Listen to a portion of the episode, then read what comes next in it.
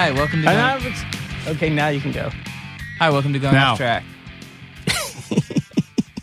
Hi, welcome to Going Off Track. I'm Jonah. Yes, joined you by are. Two juvenile delinquents named Stephen and Brad. Uh, yes. You're Hi, right. everybody. I'll, ad- I'll admit you're correct. It's good. It's good to be here. How are you doing, Stephen? I'm doing very well. yeah, I you don't make this drive for just anybody. Yeah, Stephen made the drive in from Jersey just for you guys. You may be wondering why doesn't he do it more often? Yes. Because sometimes if you leave them alone by themselves, the cops show up. And it's Twins. not pleasant. Yeah. Because I taught them how to call the cops. That's important. You did. Yeah, you have to. But what's weird is now they have to like you can't just say grab the phone and hit it. You have to like grab the phone and then slide it and then hit it. You know. Oh yeah. But I think all phones have to be able to. How do they know? How do they don't have? Do they have cell phones? No, no. They know where yours. They know how to work yours. Yeah, well, we we yeah we have um if they see it lying around, yeah, of course, yeah, they know how to work mine. They know how to work iPads. It's amazing. Like you forget about it that you know we grew up without this shit. Now it's Oh, yeah, you The can call 911 without can? unlocking your phone. Oh, it too. says emergency in the corner. Yeah. Huh? Should we call? You want to call 911? Yeah, How do you- yeah. What do you mean hit Let's emergency? prank 'em. Where's that? In that bottom corner. Do, do you have you don't, you don't have a lock code on your phone? I don't do a lock code. Yeah, Yeah, so you don't get this then. You have to actually physically dial them. I I the You lock You don't have a lock code on your phone? No, it infuriates me that every time I want to respond to a text, I have to enter four other stupid numbers again. I Mm-hmm. You, think get- it's you don't have to. When it comes up here, you can you can respond to a text. You can also do the home screen. thumb unlock thing. I used to do the thumb thing, but that just took too long. Okay. Well, today on the podcast, How to steal Steven's phone? iPhone. just Yeah. pick it up. yeah. if you want to steal Steven's phone, super easy. You do not need a passcode. just literally just take it out of his hand and you have a new iPhone. and run. run. Probably some good numbers in there. Yeah. You can call some. There's a couple. Yeah. You could prank some celebs. Yeah, you could probably yeah Yeah. call Fat Mike or something. Um, today on the podcast, Este Haim Yeah. from the band Haim. Uh, been trying to get Este on for so long. Um, unfortunately for her, uh, her band is super successful, so she doesn't have a lot of time. But you guys did a. You've done two sound advices. We've done two sound devices with Haim. Um, Two. Yes, They're one, super funny. One Danielle wasn't there. I saw one of them. I saw the one where she wasn't there. Yeah, and then we did another one with all three of them in LA, which is Ah. re- also really funny. Uh, Alana and Danielle also awesome, and So nice. did a video them with them, twice. right? Vanessa was in their music video. Yeah, Yes. was in the music video. So yeah, we've collaborated with them a lot. And uh, Este, we talked a lot about. She's a big emo fan, so she really wanted. No, Who doesn't like Emo Philips? the genre. hilarious. So we, we always talk about it, and I was like, you should come on the podcast, and we should just talk about Say Anything and Taking Back Sunday and all these bands because I think maybe people who listen to Haim might not realize that. So Does she have a cut? Does she have a line in the sand about like where emo stops for her? Well, we have we kind of I don't know. I don't think she really cares. Like I think I don't know. We didn't get into like what's emo and what's not. But she also really likes pop music, which I don't. So we talked about that a lot and sort of what she's more the school of like if music makes me feel something, I I that's all that matters. And I'm more of like if you had some producer write this for you and you didn't play an instrument on it, then That bums you out. that bums me out. Keep in mind, she's about a hundred thousand times more successful than me. so what does that say? But uh, yeah, she has some really, really. I don't know. I just feel like she's really smart about music. She's a great bass player and is into a lot of bands that we talk to on the rock show. And I always think it's interesting to see people kind of like where that takes them. Yeah, especially that was like their moment in time. We uh, Jonah a couple weeks ago uh, came with me when um, uh, there's there's a number of them, but these uh, two guys, uh, Alex Bedanes, do do a thing called Emo Night here at Brooklyn Bowl. Yes. and they asked me to come by and, and DJ. They've been asking me for a couple times, and I've never been able to do it on account of children. Um, so I got to do it, and it was so much fun watching that crowd listen to these songs that we used to play all the time. That we were there and we got to see all these bands and stuff, but they might not have been. And I was talking to Trish about it, and I was like, "Wait a minute, like this is kind of like their their '80s night." Yeah. You know what I totally. mean? Yeah. Yeah. And it was it was like they were having a weird, ball, right? having an absolute ball. And I remember we were like, I, you never think about it because when you see the band live, you don't think about it. And then and the the dudes who host it were, they would hit play and then they would just sing along and jump up with the crowd. And we're like, oh my lord, like this kind of gobsmacked as it were. And they they get like um, I think that you know they're having like uh, Ryan from Yellowcard's going to come and like DJ and play songs. Oh, Fred Mascherino was there. Yep, Fred was there. You were there. You brought me on stage. I brought John out. Introduced me. and No one Yeah. cared. Steven might have been pounding the Brooklyn Lager a little bit that night. It was Nice. good. Um, and we would we while we're on the subject, we would have to mention our friends Tom and Brian also do an emo night oh yeah, of course. at yeah. Jerome's Bar in Lower East Side, which is a little bit more catered towards people like us. Well, yeah, but there's it's more like Rainer Maria. here's the thing. Fred and I talked about that because these kids, and, and I feel they're very kind. They're you know full grown adults, but they're on their their twenties and they have better jobs than I do. But they, you know, they were kids, and so Fred said, like, I made a playlist that was just I ripped off the rock show. It was like My Chem, The Used, Taking Back Sunday, like cool. Fred Fred said, "Yeah, they made me kind of change my playlist a bit because I said what? Because you threw in like what Lifetime and the Faith. Like he went like legit Right. emo. Like like that that emo night is more of um. It's like the difference between modern rock and alternative rock from back in the day.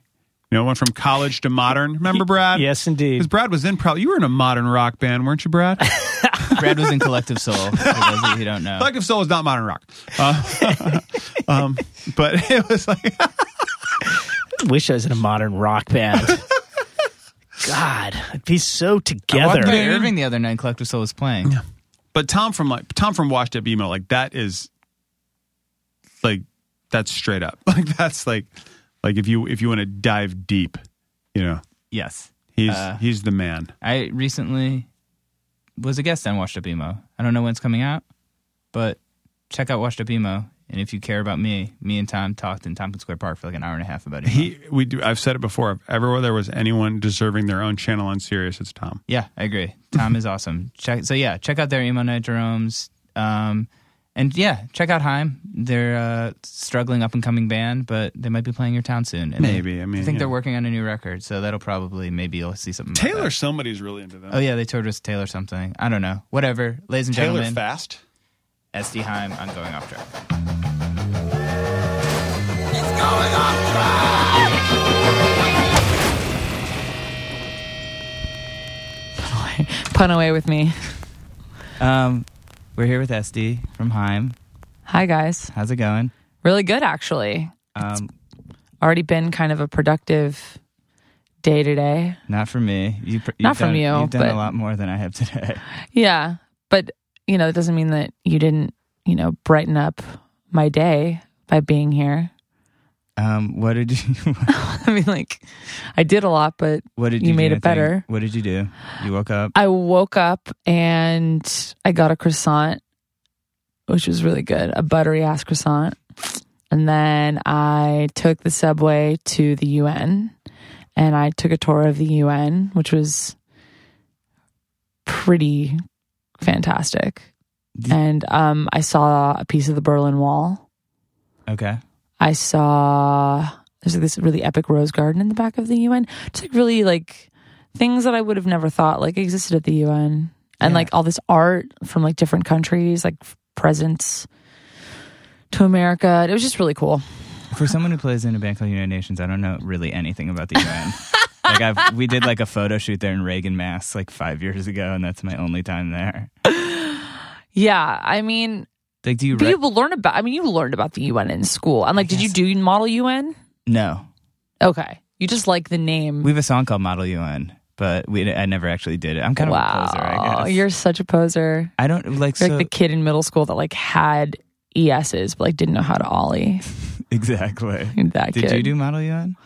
No, I my school was like super artsy. I went to a, an arts high school and we didn't even have PE. So like having Model UN would have just been like out of the question. Yeah. Like I think PE comes before having a Model UN. I hated PE so much. You would have loved my high school. I wish I had gone to your high school. you and you also would have like cleaned up. Like every girl would have just been like on your nuts yeah, the that, entire time. that was not my high school experience. Believe it or not, I uh, Look, my I'm sorry, sorry. Uh I don't know. I just I think about that all the time. I think about like all my like my guy friends that went to like normal high school and how like every like every guy at my high school just like there were only 500 kids, 90% of which were girls. It's like yeah, for like every guy what that there's like 7 or 8 yeah. ladies. But I was wearing like JNCOs and like had a wallet. Are like you? Oh my god, that was like all the rage. You were like, you, mu- like to me, you were just describing like the BMOC, like the big man on campus right now, like JNCO jeans, wife beater, candy. Like that was like my dream guy. Visor, spiky blonde hair. What else? Like yeah, like either like ESs or DV DVSs. Remember are those shoes? They were like DVS or ES, and then they were were they like skating skater shoes. Yeah. Yeah. they had like the little like things in the middle of the shoes, so like you can like you like there was a thing I guess back in the day. I don't even remember what it's called, but like you used to like not even use a skateboard and just like hop up on railings and just slide down them. I had a pair of those. right, those were like the shit. Yeah. You had a pair of those? I did. I when I was like twenty, turning twenty one, I did a semester in L.A. and I interned at Bunim Murray, who was doing the Real World New Orleans Yes. At the time, at the time. so you were like literally in like the heyday. Yeah, Like that was my favorite. Like Julie, Julie from Utah. Julie, I became really good friends with Melissa. Melissa, she was the first person to for me. Like I, that was the first time I ever heard someone say "get into the menagerie," and I was like, "What the fuck does that mean?" I met her out. I was working in the music department, and I got like Tristeza and all these bands on the show because I was like Wow. into all these bands. And then I was in an at the drive-in show, and I met Melissa, and I was like, "Hey, I'm interning in music," and we became friends. I interviewed her for my zine, like in What? LA. I still talk to her actually. Um, but uh, what is she doing now? um, she's like lives in Long Island, and she uh, she has a kid. She's a kid. She's That's amazing. She seems like she'd be the best mom. she's uh, married to one of the dudes in Glassjaw. Wait, what? Wait. So many I like don't think facets this- of my world just like Yeah, crashed together. yeah, it's true. I didn't know that. Yeah. And they live um yeah, on Long Island or something.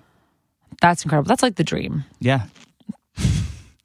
Like have a kid, live in the burbs, play music. Yeah. They For the rest in of your a life. super, super Jewish Jewish enclave. And their kid's name is Shalom. Their kid's name is Shalom. Yeah. I found out recently that's not necessarily a Jewish name. Really? Because it sounds like the most Jewish like name Jewishy ever. name ever, but I met someone who um who's Malaysian actually, and his name is Shalom. Really? Yeah. So I don't it, it's kind of like it means peace. So I guess like in any religion like that's just kind of like a dope name to be named like such an epic. Yeah. That is true. It's and it's hello and goodbye.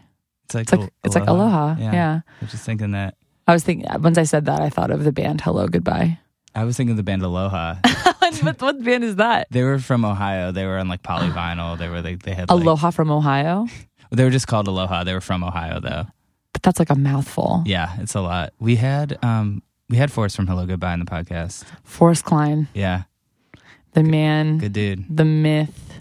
The- He was on the Real World once. Really? Yes, he was on the Real World. It was like Real World Austin, and it was during South by Southwest because I think the cat the cast had to work for South by. Okay. And so they had to like interview him for the festival or something. And he did like a little song. I remember being like, whoa, like can't I can't believe it's like indie kids on like MTV. Don't you feel like that show for me? I started losing interest when they were like, "We're gonna give you like a fake job." Like I felt Fake like job. like I feel like I haven't watched it in like years, but I Uh-huh. felt like the last few like they're like, "You're all gonna work at a radio station, or you're all gonna do this thing," and it's like, Oh. dude, like no one really cares about this thing. They'd be like, "Oh, I'm getting like." Like reamed out for being late to work. It's like this is like a fake job. Like who cares? Well, but like Hawaii, like you didn't like Hawaii, like when they had to work at that surf shop. I didn't see that one. You didn't watch Hawaii? No.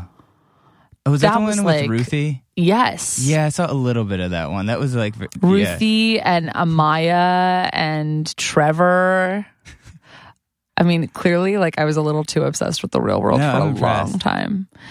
I have a friend who lived in New Orleans while the New Orleans real world was being filmed, and he was like obsessed and ensconced with um, that season and I don't know if I'm blowing up his spot right now. I won't say his name, but he used to like write notes attached to friendship bracelets and throw it over the No way. yes to the cast members. And I think he actually ended up becoming friends with some of the cast members, but he was just like all about it.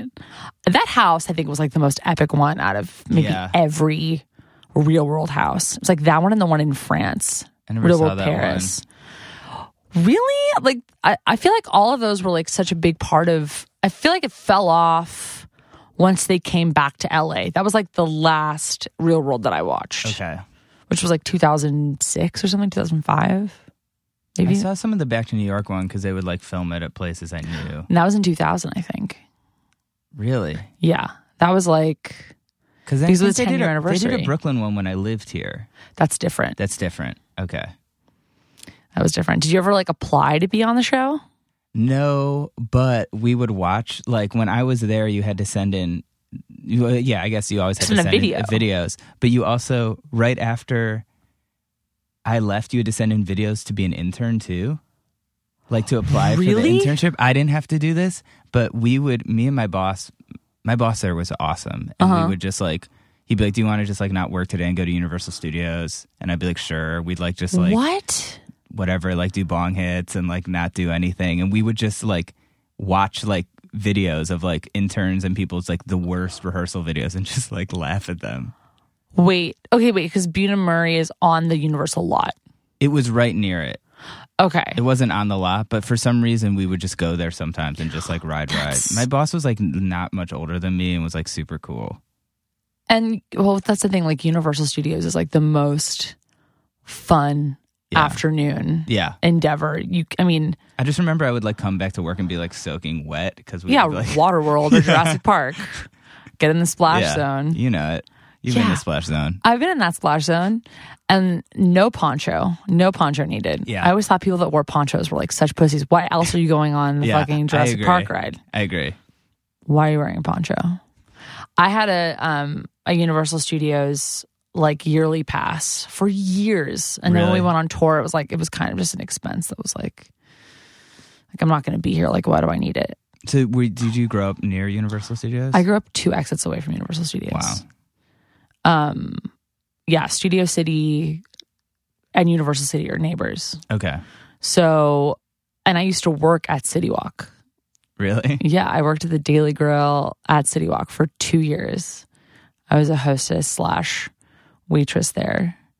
When you were a waitress, waitress, were you like? I feel like if people gave you attitude, you would give it back to them for some reason. Like I feel like it would be hard Well- for you to just be like, okay, Well, that was the thing is like at the Daily Grill, most of the patrons were foreigners because it was it's like a tourist place. Right. So like people were from like Sweden and like people from Sweden are like the nicest people ever. No one ever sassed me. The one thing, the only time that I ever ran into like trouble, I never told you this story. I don't think so. when I worked at um I worked at the counter, that burger place. Okay. It's like a chain.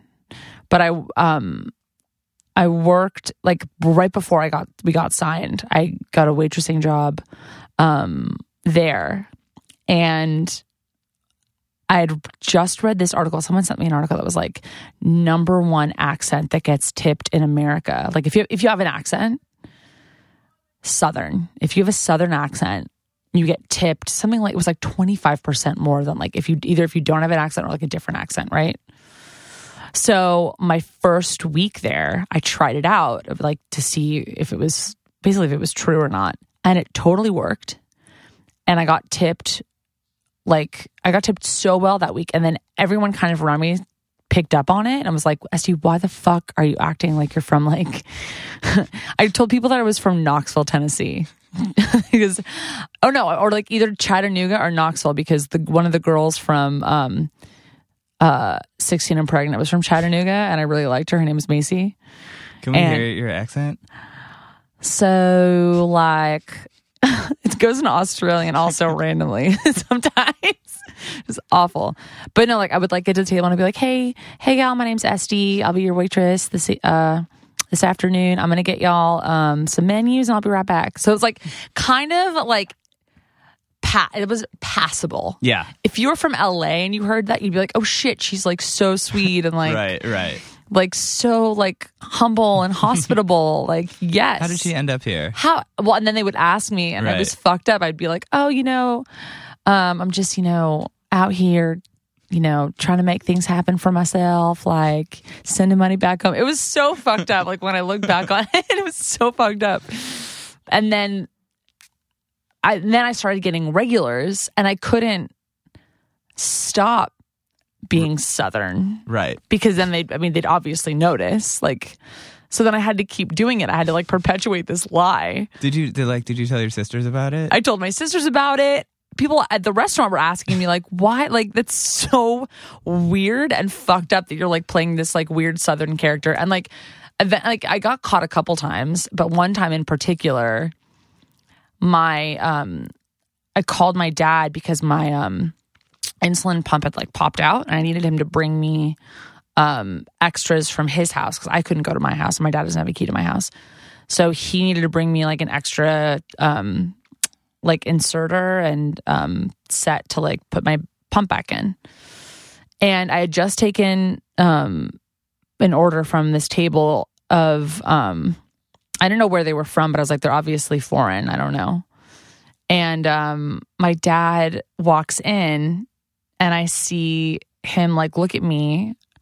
And then his eyes kind of wander off and I see him looking at someone else. And I'm like, oh, maybe my dad like is going to say hi to like my manager or whatever. But he walks over to this table, the table that I had just been at, and like high fives the guy.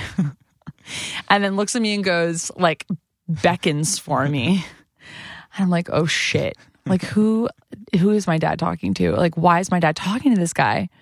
And I walk over and my dad's like, Do you remember Benny? Like we were on we were in soccer together. We were on a soccer team together. And I was like, hey. And I'd like and I'd I should have said this before. I was completely southern when I like when I waited on his table. And then all of a sudden, like they were looking at me like, You're obviously not southern. You obviously lied to us for like your for like your cold open was like a complete lie. And it was really embarrassing but they like totally like tipped me like an extra 20 bucks so they felt they felt like bad for me. But it was like really embarrassing to be caught like with and then my dad was like what the fuck are you talking about? Like why are you why are you why do you this weird southern accent? Whatever. And then i stopped. And then but i i was a waitress there until like the day we got signed Wow. I just kept working. Yeah. I liked it there. I like I mean I liked all the people that I worked with. It was really fun. It was like a bunch of it was like all the waiters there were like other musicians and actors and just like really fun people. I liked it. yeah, a lot of Southerners. That's the thing. Like strangely enough, a lot of Southerners Yeah. were there and a lot of Southerners came in. And like my coworkers would like purposely just be like, Do you know where this little lady's from? Go ahead. Like she's from like this tiny, tiny town near Knoxville, Tennessee, right? right? Near Chattanooga? Is that like east or west of Chattanooga? Like north of Nashville? Like Yeah, I would have fucked with you so much. yeah, were I got fucked with mad hard. And also I was like the only vegan working at a burger place. Yeah. So I totally got like ribbed all the time. It was kind of that was that was kind of gnarly. I was like, come on guys, like whatever. Don't be mean. Yeah. Not cool. Not cool. So I want to talk about emo. Okay. when don't either of us want to talk about emo? I always want to talk. So we met when you guys played SNL, yes. which was a couple years ago, maybe. It was November of 2003. Oh, 2013. I keep doing that. I forget to add the one. Yeah. November 2013. Um, yeah, it was like it's gonna be two years That is so in crazy. literally a month. Two years ago. That That is is wild. insane. That is insane. It's insane. Um, So much has happened. a lot has happened. Um, so we, I don't know how we even started talking about this. Like, You had a guest. was it something? Did you have Jesse from Taking Back Sunday on your show? We've had Adam and John have been on. I'm thinking, I'm thinking of Jesse from Brand New, Never the have had bassist. Jesse- No one from Brand New's been on. Okay. Maybe we had Max on or Chris Conley or someone. Did you have Matt? Or did I just tell, or did I like did we just- randomly mention to you that like I was so excited that day because like Max Bemis added me on Twitter? Yeah, and maybe then something I like that. freaked out and like almost crashed my car. I think I might have like said that. I think I we might have ha- like hung out around that time. It was Yeah. a big day for me. Yeah, which I was surprised by because to me, like, I, I love Max. he's he's great, but I was like, oh, these girls are in this huge band. Like, they I can't believe they even like know who Say Anything is. Oh my god.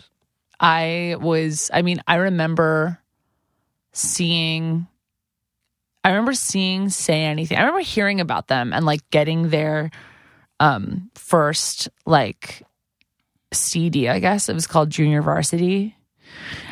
And loving it and then getting their second record. And like to say like like they put out this record on their own at 16 and they were like these three LA kids and they went to private school or whatever and they put out a CD and I was like and like the music to me was so fun and like so good and like so singable.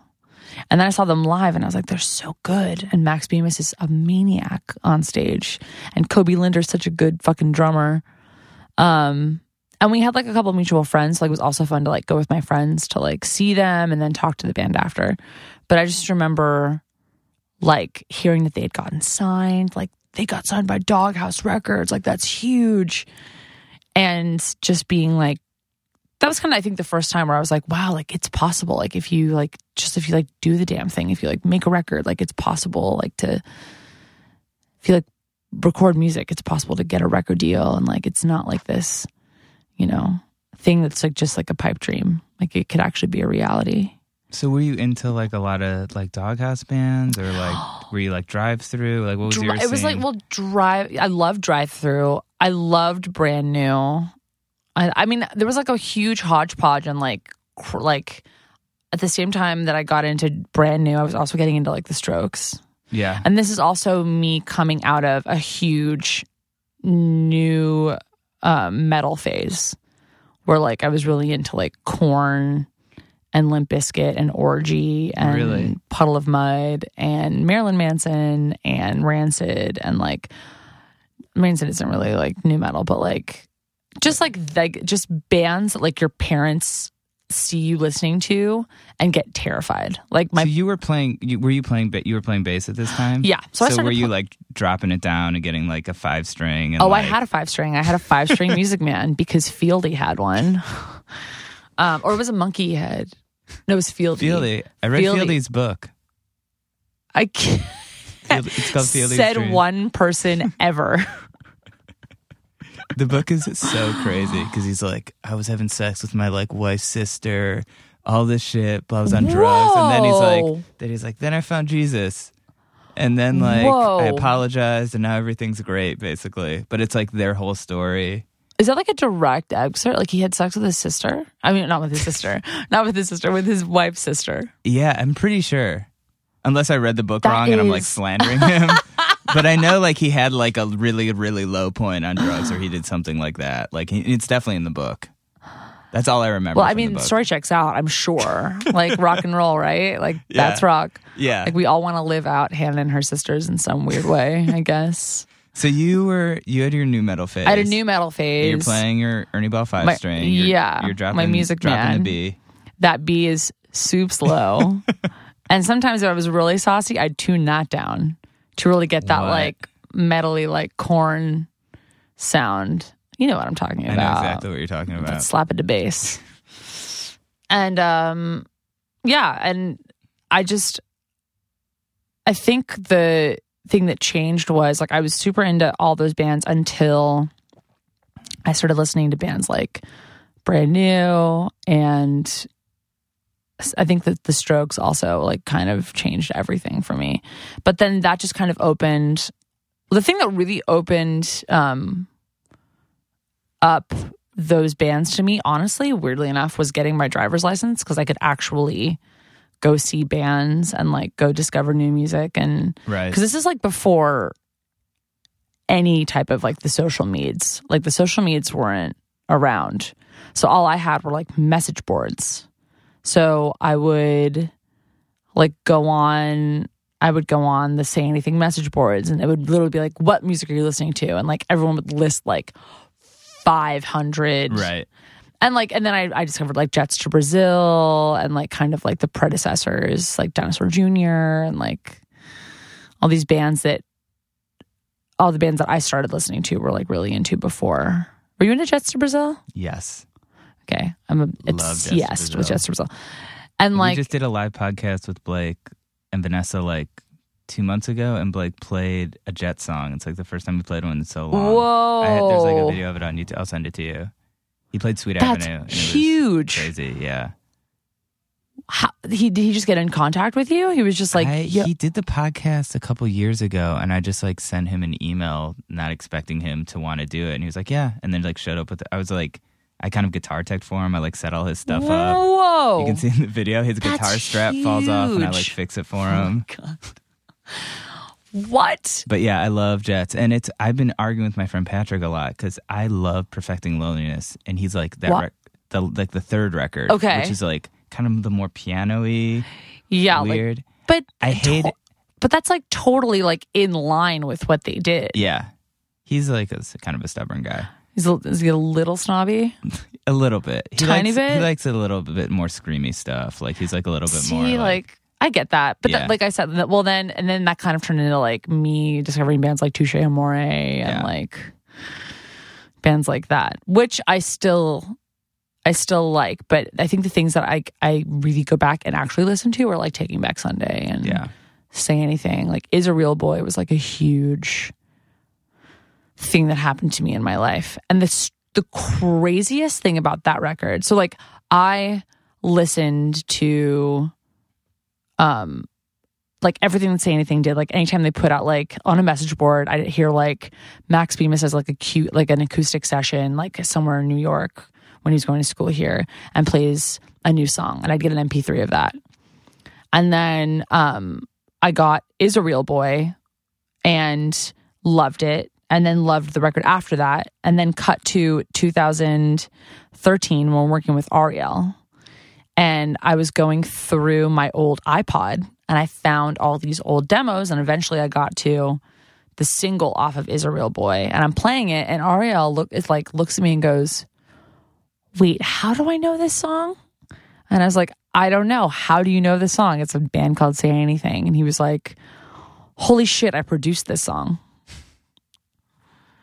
Which was so weird because A, again, like two parts of my life like weirdly colliding. I would never have thought that Ariel even knew who Say Anything was. but he was in the Hippos, right? He was in the hippos, yeah, yeah. So yeah. Were you into a- the hippos? a little tangentially. they're more like ska, pop, punk. They're not really emo. There's nothing. Yeah. They're not emo. Yeah, Um, but yeah, he like wrote all the songs when he was like 14. Got signed when he was 15. Like crazy shit like that. Well, the crazy thing is too, when I was with TBS in Cleveland and I Uh-huh. was sending you those photos, they were Uh-huh. their manager. The first band she managed was the Hippos. No way. Yeah, it's It's like wild. way too much for me to handle.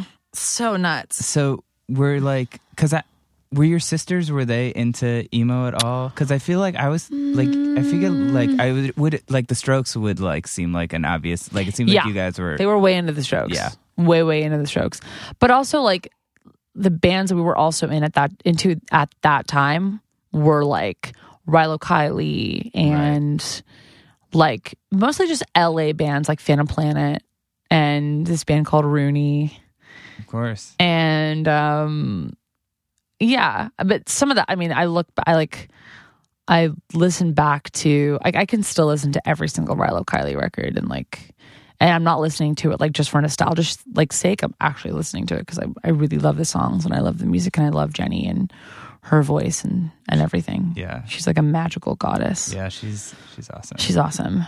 Um so there was a lot I feel like that was a very interesting time for music that actually used instruments. Does that make sense? yes, Okay.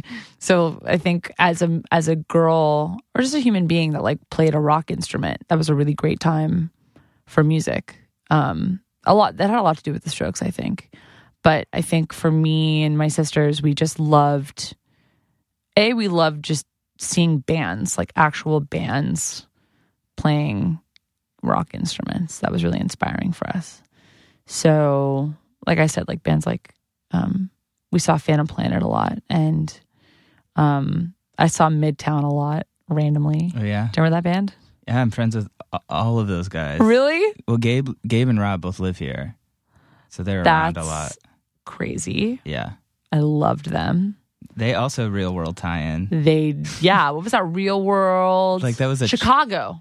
Uh, or was it like a challenge thing? No, no, no, No. no. One of the girls from No, they played the theme song in one of them. They played. did? Yeah, they were like on the beach, and like I think it was like a real world road. It was like one of their. s- It was like that. Come on, let's go. They're oh, playing right. on the yeah, beach, Yeah, yeah, yeah, yeah, yeah. but maybe there was a tie-in with. um There was a girl on the real on Real World Chicago that was dating one of them. Yeah, I think it was Rachel. I actually am friends with her too. the blonde one. Yeah, Are they, still dating? no. Oh, She's, okay. She's that just was a way way long time ago. got you. She's great though. She like had a lisp or something. I remember, or like she kind of had a lisp. She's really quiet. Maybe that's what it She's is. Maybe we great. just assume that people that have lisps don't speak up because they're embarrassed. It's possible. It's fine. I had a lisp, so like I, but I was really, I've always just been really loud. I had a, I forget what it's called, but it's when you speak out of the sides of your mouth, like you, so like you talk like this, and it was because I had braces. okay. And then once I got my braces off, I think it's 'cause I didn't want to open my mouth, so I talked out of the sides of my mouth. Okay. And then when I got my braces off, it went away. Yeah, you don't have it. I don't have it now, No. and no operation needed or anything. So do you feel like um I don't really listen to pop music. Um, Punk music, Pop music. pop music. I listen to a lot of punk music. I was gonna say, I was like, But you don't need to lie to me. I'm right here. I Um, can't like like sort of what you're saying about instruments. Like I just can't get into someone just like playing to tracks, like singing over something. Obviously, like you guys know a lot about pop music. You're in that world a little bit. I mean, like what's it like? Are you just like like I just kind of like tend to negate when people aren't playing an instrument or writing their own music. I'm like whatever. Right. I feel like that's maybe not the best attitude. I mean, I I mean, I'm not going to be the one that's going to like sit here and try and like change your mind about pop music. Right. It's either, it's it's kind of like you like it or you don't. Right. Um, for me, I'm I've always been attracted to really good melodies and feeling, and I, I if music makes me feel something, I'm gonna like it. So there's certain pop music that I listen to and it makes me feel some type of way, and that's why I like it. And and that's not necessarily even. I'm talking about like pop music through the ages. So like, I feel like you listen to like, you listen to like, um, like I feel like personal Jesus is a song that like you would listen to and be Sure. like, this is tight. Well, it's pop music. That's a pop song. Yeah. See, I don't like that's what someone was. like, We had a podcast and someone was like, "Dude, saves the day. That's pop music." It's pop music. And I was Save like, "No, pop- I don't yeah. think of that as pop. Like, I don't think of that as pop music." but it's that's the thing is and especially now there really isn't a definition of pop. It really the definition is like just music that's popular. It isn't like a sound that is pop anymore. It's just music that happens to be what's popular right now. Right. and even though saves the day i guess isn't necessarily like mainstream but the melodies are such that like it kind of is like accessible to like multiple kinds of people i feel like if someone listened to a saves the day record if they like pop music they would also like saves the day Right. you know I guess so. it was weird because I listened to you guys because I met you and you're on SNL. Mm-hmm. Probably never would have like checked it out, and then I liked it, and I was like, wonder how many other minute. records I just like. I'm just like assume like that will not be in my world. Like, Yeah, and I think I mean it's it's also really difficult to just.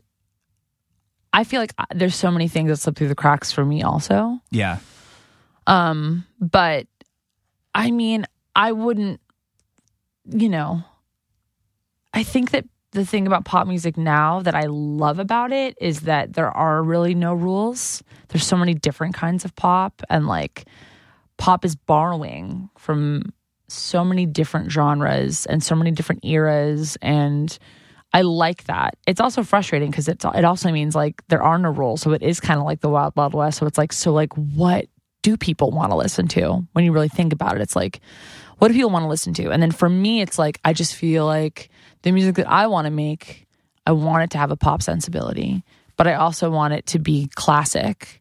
And I don't want to, I don't really want it to sound dated. Cause like the beauty of like things like, I don't know, like music from the 60s or the 70s is like, you listen to those things and they kind of sound timeless in a weird way. Like the melodies are super timeless. And if they came out now, they'd still be, you'd think that they would like still be popular. Like they'd be, like any Fleetwood Mac song, if it came out on K Rock right now, I feel like would be a hit personally.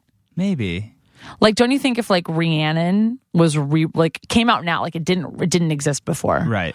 And then this badass like lady rocker came out and started singing this beautiful song about a magical wizardress that like comes to you, like with that guitar line. Came out now, maybe with like updated, not not even updated production, just like it sounded bigger. Let's say like it was, you know, it had like modern tinges to it. I feel like it would still be really popular. It's like a beautiful, timeless song. I'm just so cynical. I'm just like people wouldn't appreciate it now. They would like. I mean, you think so? You think I that people are know. that? You think that everyone's that jaded? like after, like, if you really think about it, I don't even think you're that jaded. I don't know. Yeah, I, about sometimes about music stuff. I am. Really? Yeah, I mean, I like, guess I'm kind of. I think I'm a definitely a glass half full yeah, type of lady about like the. I don't know, like the landscape and I just don't have a lot of. I just sometimes I see the stuff that's popular, and it doesn't give me like a lot of faith in like what people are into. Well, there, well, there's a difference between like. I feel like personally, the stuff that I listen to that uh, like is coming out now or has come out like in the last three or four years, like the pop stuff, it's all really good. Like they're all like really good melodies and like the production is cool. Like, and that's like stuff that's like on the radio Right. like pop music. Granted, yeah, there's stuff on the radio. Like I listen to the radio and I'm like, I kind of have to like stop my eyes from rolling all the way back into my head because there's a lot of stuff that just comes out and it's the same song over and over and over again. And Right. I feel like some artists have really just gotten lazy and they're like, oh, this formula works. So like I'm just gonna make seven songs exactly like it and I'll make, you know, my money from the singles and like and then I'm sitting pretty. And that's annoying. I agree. But I feel like there also are artists out there that really have honed in on the art of songwriting and have really gotten it right. Like I love I love Florence and the Machine and I love her brand of pop music. I love I mean the Taylor Swift record 1989 is I think is an amazing record and I still listen to it all the time and it came out a year ago. Like You've probably seen her play it like and I've seen her 10,000 play it a million times and even like we we played like almost 20 shows with her and I we were out there every single night. Like it never got old.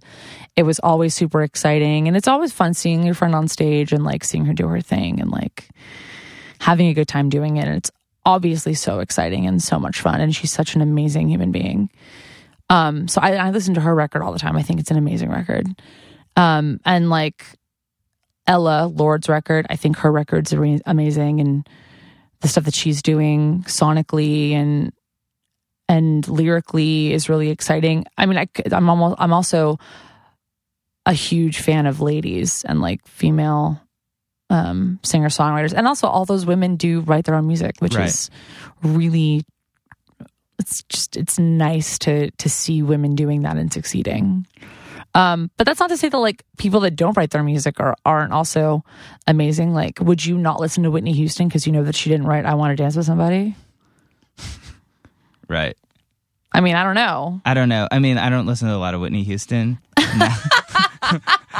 I know it's going to be super hard for you to believe. That's really but yeah, no, I mean, me. like, yeah, I mean, like, who am I to like negate someone else's thing? right. But yeah, I don't know. I just, But you, but I that's I fine. just think it's weird when it's like, just I guess coming from punk and stuff. When I'm like, oh, this person is just kind of looks cool and has a good voice, and then like everything else is sort of like set Done for up. them. Like to me, like that is just I'm just used to like practicing in a basement, like writing shitty songs. Oh, like no one really caring about it. So it's just it's just weird to me when it's so it's just a different thing. And I'm just But- like inherently suspicious, I guess.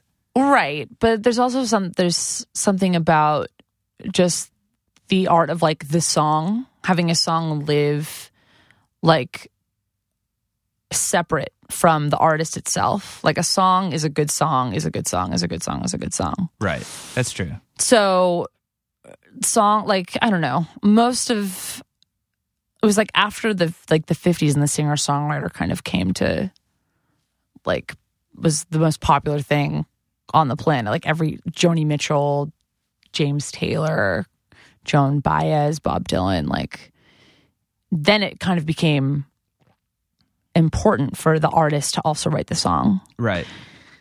And then the 80s came around and then it wasn't again. And you had all these pop stars that weren't writing their songs.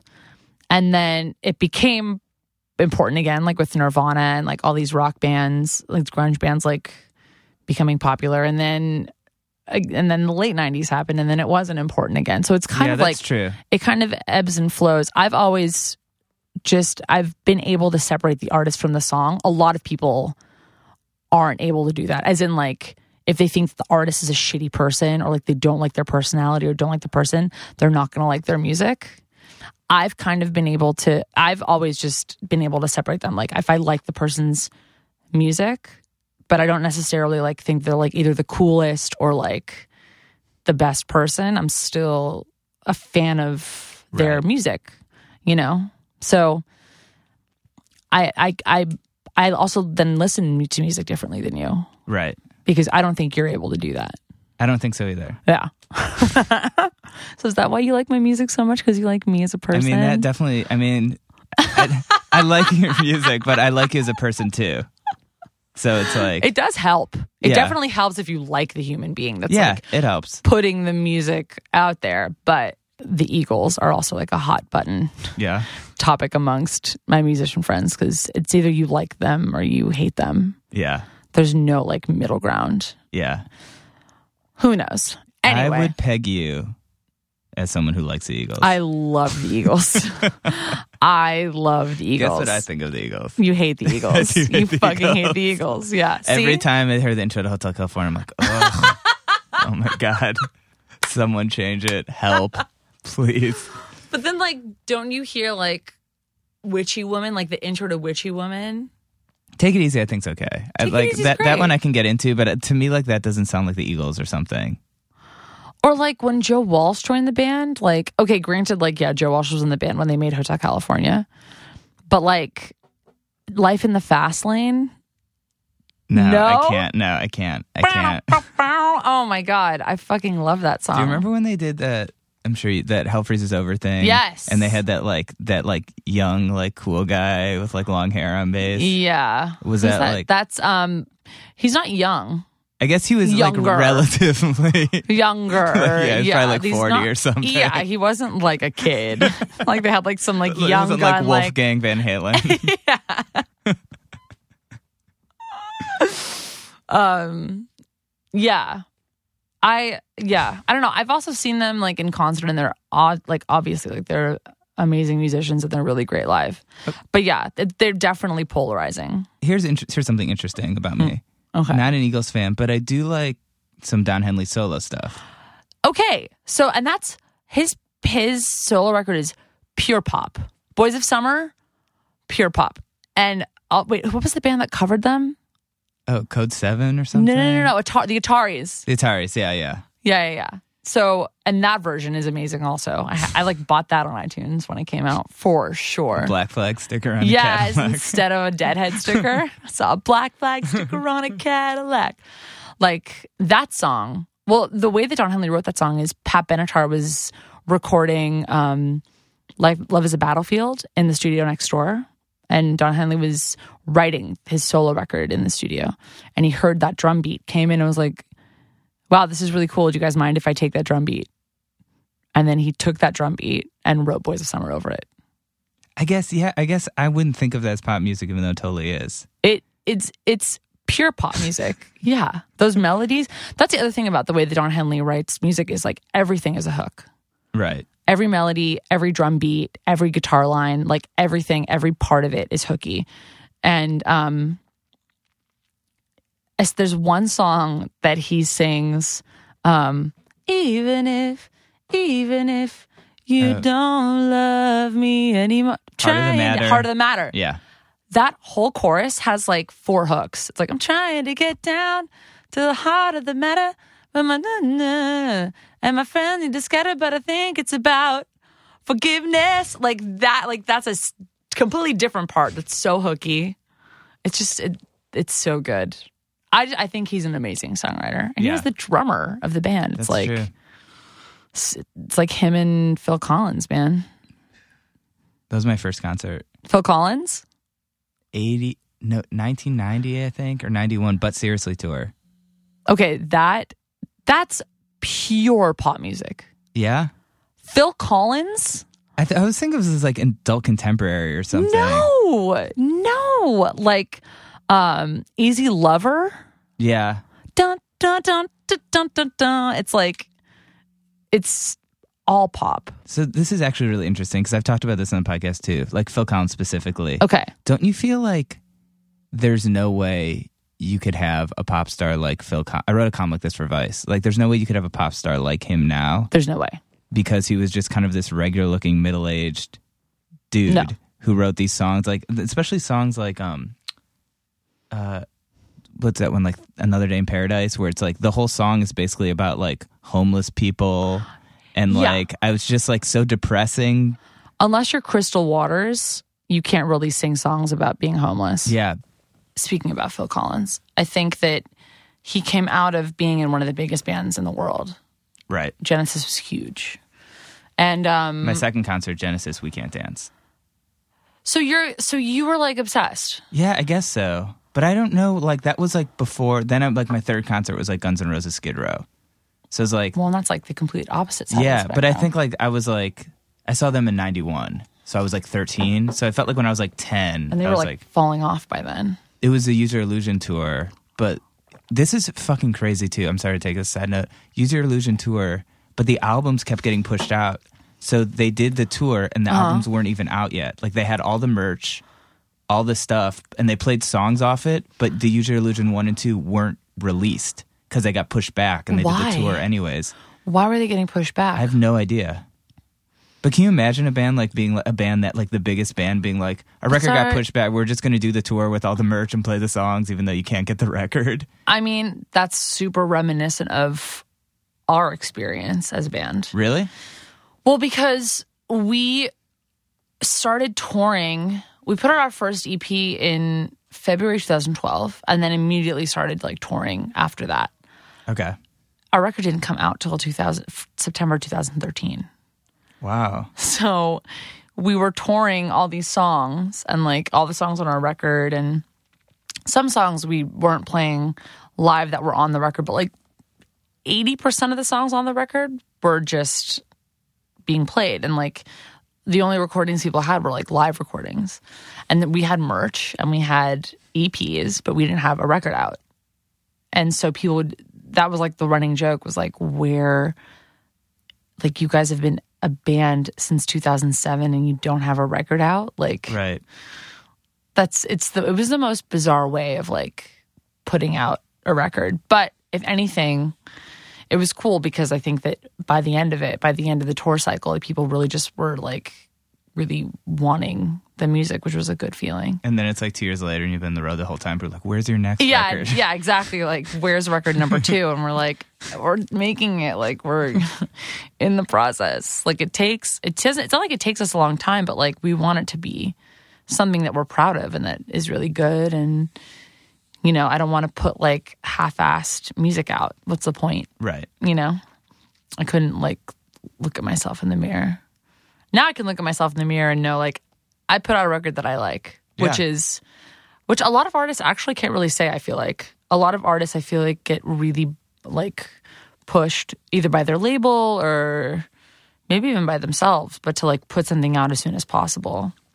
And then come up with something that's mediocre and i just feel like that's almost the worst thing you can do as an artist because that's it's not like it ever goes away You know, like you can't just like all of a sudden take away every copy of the record that's out. especially because it's like so much of your identity. Like I feel like it's like your last name. It's like you and your sisters. Like it's like it's so much of- everything about yeah, my life. It's just kind of encapsulates everything. yeah, So, yeah, I wouldn't be able to like. I feel like I wouldn't be able to function as a human being. So I have to make sure that I love what I'm making and I'm 100% behind it. Um, but yeah, I think that's what kind of goes. It comes with the territory when you're a person that makes the music and writes the music and plays the music and a lot of times produces the music and we do all of it but I wouldn't be able to do it any other way. And even like, and Joni Mitchell was talking about how, as an artist, um, she went one further and was like, if you're not producing your own music, it's not your own music.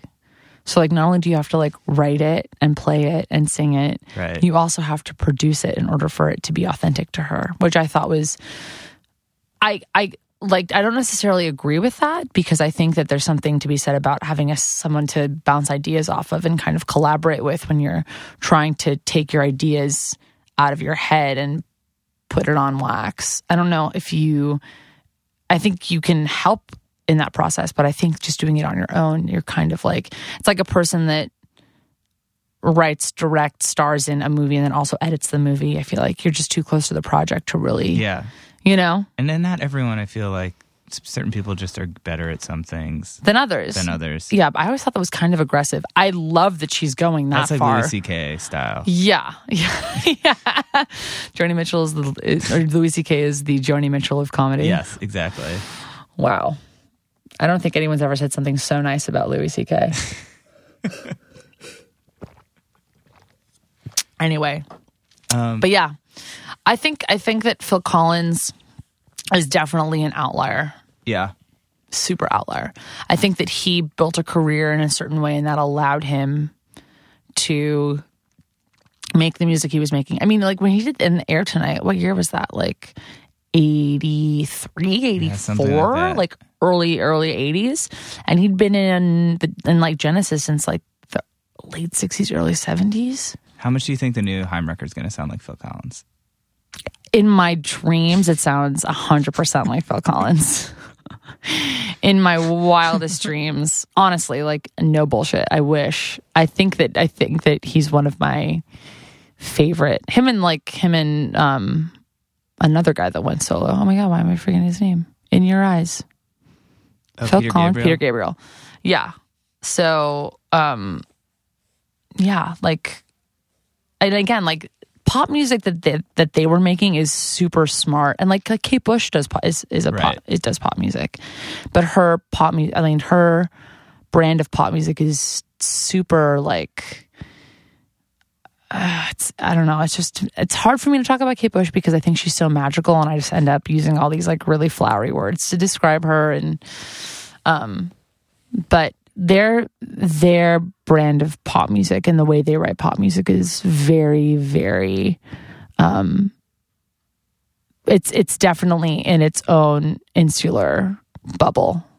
And and um not necessarily i feel like i feel like people use elements of their music now so much because i think that it, there's the way that that their music sounded is just so cool and also i feel like the 80s are like back in a big way Right. would you agree true. Yes. I the agree 80s are definitely back in a very big way and we were i mean i would be lying if i if i said that i wasn't inspired by um music of the 80s and the sounds of the 80s and you know there were all these brand new things that came out in the 80s that made music sound the way that it sounded. And i think that's why people think that sometimes it's cheesy but like all these amazing compressors and like cool ways of recording came out in like 82 or 83 so like music of that time. Some of like the biggest songs of all time were from like 1984 like Yeah. like a virgin all those michael jackson songs like the biggest songs of all time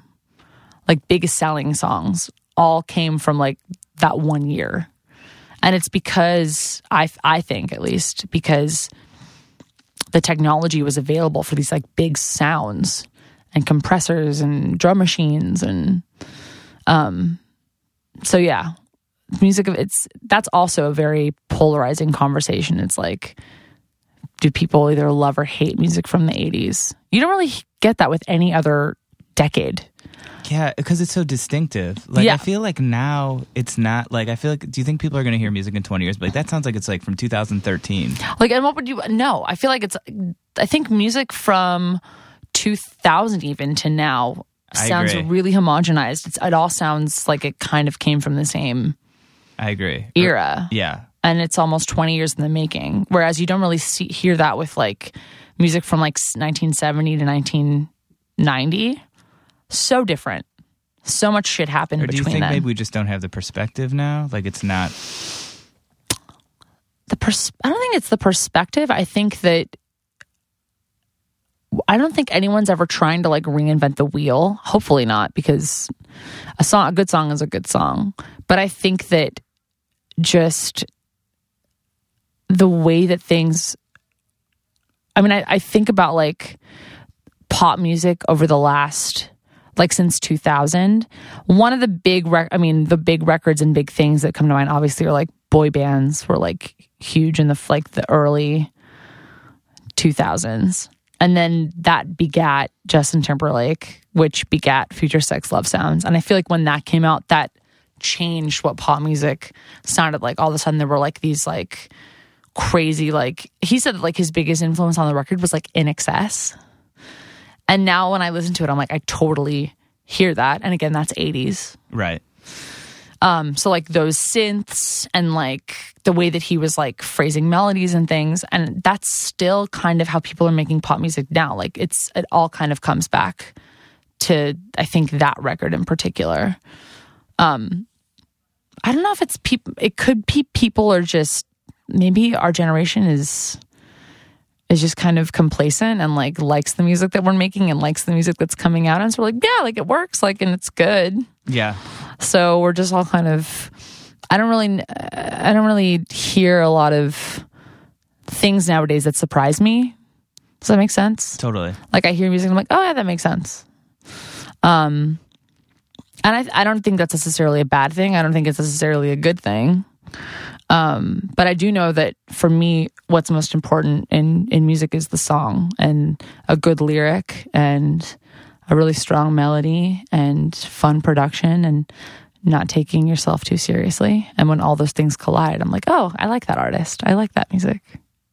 But i, I mean yeah there isn't really a lot of music now that i listen to that's like from now. I'm still listening to like the same things that i was listening to like 10 years ago. Um I'm still listening to emo and I'm still listening to Say Anything. And some of that stuff, like I said, like still holds up. Some of it doesn't. Right. Um, do you, I mean, do you still listen to like Daisy? I was never really a big brand new fan. You weren't a brand new fan. No, but I'll still Oh. I'll still pull out like I'll still listen to Saves the Day. I'll still Okay. listen to like yeah I'll listen to that stuff once in a while. Do you listen to Dinosaur? Did you ever listen to Dinosaur yes, Jr.? I was just listening to Jay Mascis last night. His Okay. like live at CB's the acoustic thing. I, he's one of my favorite guitar players. Oh, okay. I didn't know that. Yeah, yeah. So I'll listen to him. I saw them at the Troubadour a couple years ago. They Yeah. did like a tiny show. Um, and it was amazing. And I cried. And that's, That's that's the other emo. thing about that music is it does make me emotional. Yeah. It makes me super fucking emotional. You know, the one band that I never necessarily got into that was like, I think, kind of the spearhead of the emo, of like popular emo, was Dashboard Confessional. Yeah. Like, I liked it, but I wasn't like over the moon about it. I, think Chris Carrabba's cool. Yeah, I was working at AP, like right. So Uh-huh. AP was like nu metal. When I joined, it was like 2002, and it would be like Coal Chamber one month, and then like New Found Glory. Like it was like between Warped Tour. Oh, what a weird and time. new metally, and I joined like they. I think they hired me because I did like a punk zine, and I was like really. Okay. But yeah, I remember the first the, the big turning point to emo with AP, which it still is, and this was like whatever 15 years ago. We did Mm-hmm. a Chris Carrabba cover, and there was like a door to his heart. And there was like like someone standing in it, and it was the cheesiest thing ever, and it sold so well. I think they were like, "Let's do this." Of course it did. Of course it was like a total did. test, and then we were like, "I think like Coal Chamber and like Creed, whatever, we can stop putting this on the cover. Let's do Good Charlotte or AP whatever." did like Jarl bands. Yeah. Totally. Crazy. Limp Bizkit was on the cover, Coal Chamber, ICP a bunch of times. Um Korn, like, no, I'm talking all- like Jarl, like Creed. Yeah, Creed was on the cover. Creed was on the cover. 100% Creed That was on is the cover. so interesting to me. yeah. Not that I don't. I have nothing against Creed. It's just Yeah. I wouldn't really peg AP as like Yes. championing them or They anything. were totally on the cover right before I started, probably like 2000 or something. like that whole era of music was just so confusing. It was amazing, but it was super confusing. There were so many different. I feel like it's. I think the end of every decade is kind of like the like when music's about to have like a like a turnover, like, and it's either like it's either this massively amazing point in music at the end of the decade or it's just like something needs to change and like we'll wait till the next decade. I feel like the end of the 90s there was such a mishmash of it was like pop music. It was like you know, like the TRL generation. It was like you saw in the countdown you saw a Nelly video next to a Britney Spears video next to a Korn video and they were all in the top 10. Now, if TRL was around, you th- I, there's no way that No like way. there's no way that those like anything like those three bands would ever be anywhere near each other. Like there's such a obvious like disconnect, but at the same time, all those bands, all the bands like alter alternative, hip hop, and pop all borrow from each other. So it's almost like they are the same band. Does that make any sense? Yeah, totally. So it's a really weird time in music right now. Weird in the sense that there are no rules, like I said, but also it is kind of exciting that there are no rules and that an indie band can like borrow like sounds and beats from like a Kendrick Lamar song and then also like sing like a an Ariana Grande melody over it and like they can still put it out and it's okay. Or Say Anything fan can perform with Nelly and Taylor Swift in front of. I mean, ima- just imagine that for a second. Think about that. like if Taylor got together, like Taylor did a song with Kendrick, and I don't think it would be that out of the ordinary for like them to also do a song with like if like Kendrick did a song with Taylor, who all, and then it got. Or like how Ryan Adams redid totally. 1989. You or know, how Taylor wrote with Jack, who's in Steel Train. Yeah, exactly. Jack Antonoff, shout out. I love Jack. Um, but yeah, and I loved Steel Train. I saw Steel Train was one of the first bands I ever saw at Coachella. They're playing the main stage. Really? Yep. 2006, 2007, maybe. Um, but yeah, I don't think that that would be that out of the like stuff like that isn't out of the ordinary Right. now, I guess. Because like I said, everyone's borrowing from everyone else. You know, there's no I feel like there really aren't genres anymore. Or there's just a million subgenres if you really think about it. I don't know. It's exciting. It's also scary and daunting, but I don't know. I think that the next couple of years are going to be really interesting when it comes to music and what it's going to sound like.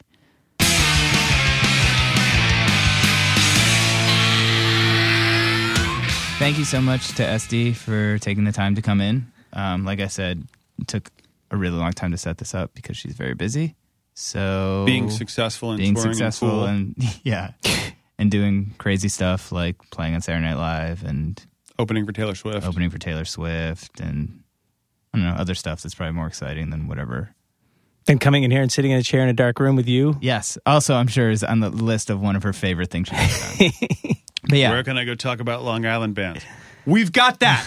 We have Yeah. it. It exists. talking about fashion and all this stuff. I want to talk about Taking Back Sunday Mm-hmm. in a windowless room. in a windowless room with the guy with the mustache.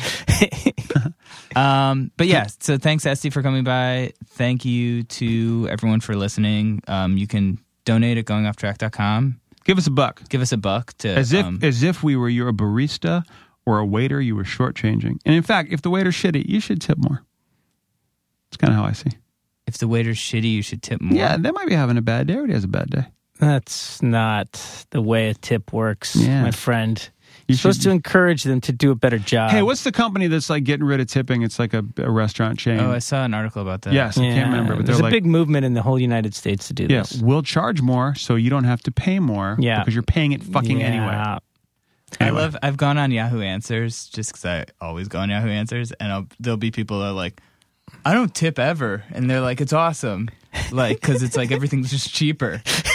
and then there will just be like a litany of people being like, "You suck." This is this is how someone gets like, Not my responsibility. yeah, It's their fucking responsibility. That's hilarious. It's like when you it's like when you go to um uh like a street fair and they're like, We're taking donations. Cool. I'm gonna go buy some socks. Suck it. You made the rules. um, but yeah, uh, if you don't want to donate a dollar, fine. Don't. Uh, don't. Who cares? We're gonna put it out anyway, so I Yeah. guess fuck us, right? Yeah. Yeah. right? Yeah, you li- you literally have no incentive to donate because we're going to do it either way. You're winning already. But aside from that flaw in logic, you can just go leave us a nice review on iTunes. That's free. Um, it takes about thirty seconds, so hopefully you have that much free time if you can spend an hour listening to a podcast. That's way more work than giving a dollar. Who wants to do that? That's true. you can also just follow us on Twitter. You could give us money or work and write. Yeah. or you can I don't why am I even still talking? No one's listening. to this. Do whatever you want. Do whatever you want. It doesn't matter. Nothing matters. Uh I could listen to this for fucking days. it's like the planet at some point won't even exist and it will be like none of this happened. Thanks to Este for coming by. We'll be back next week. Bye. Entropy.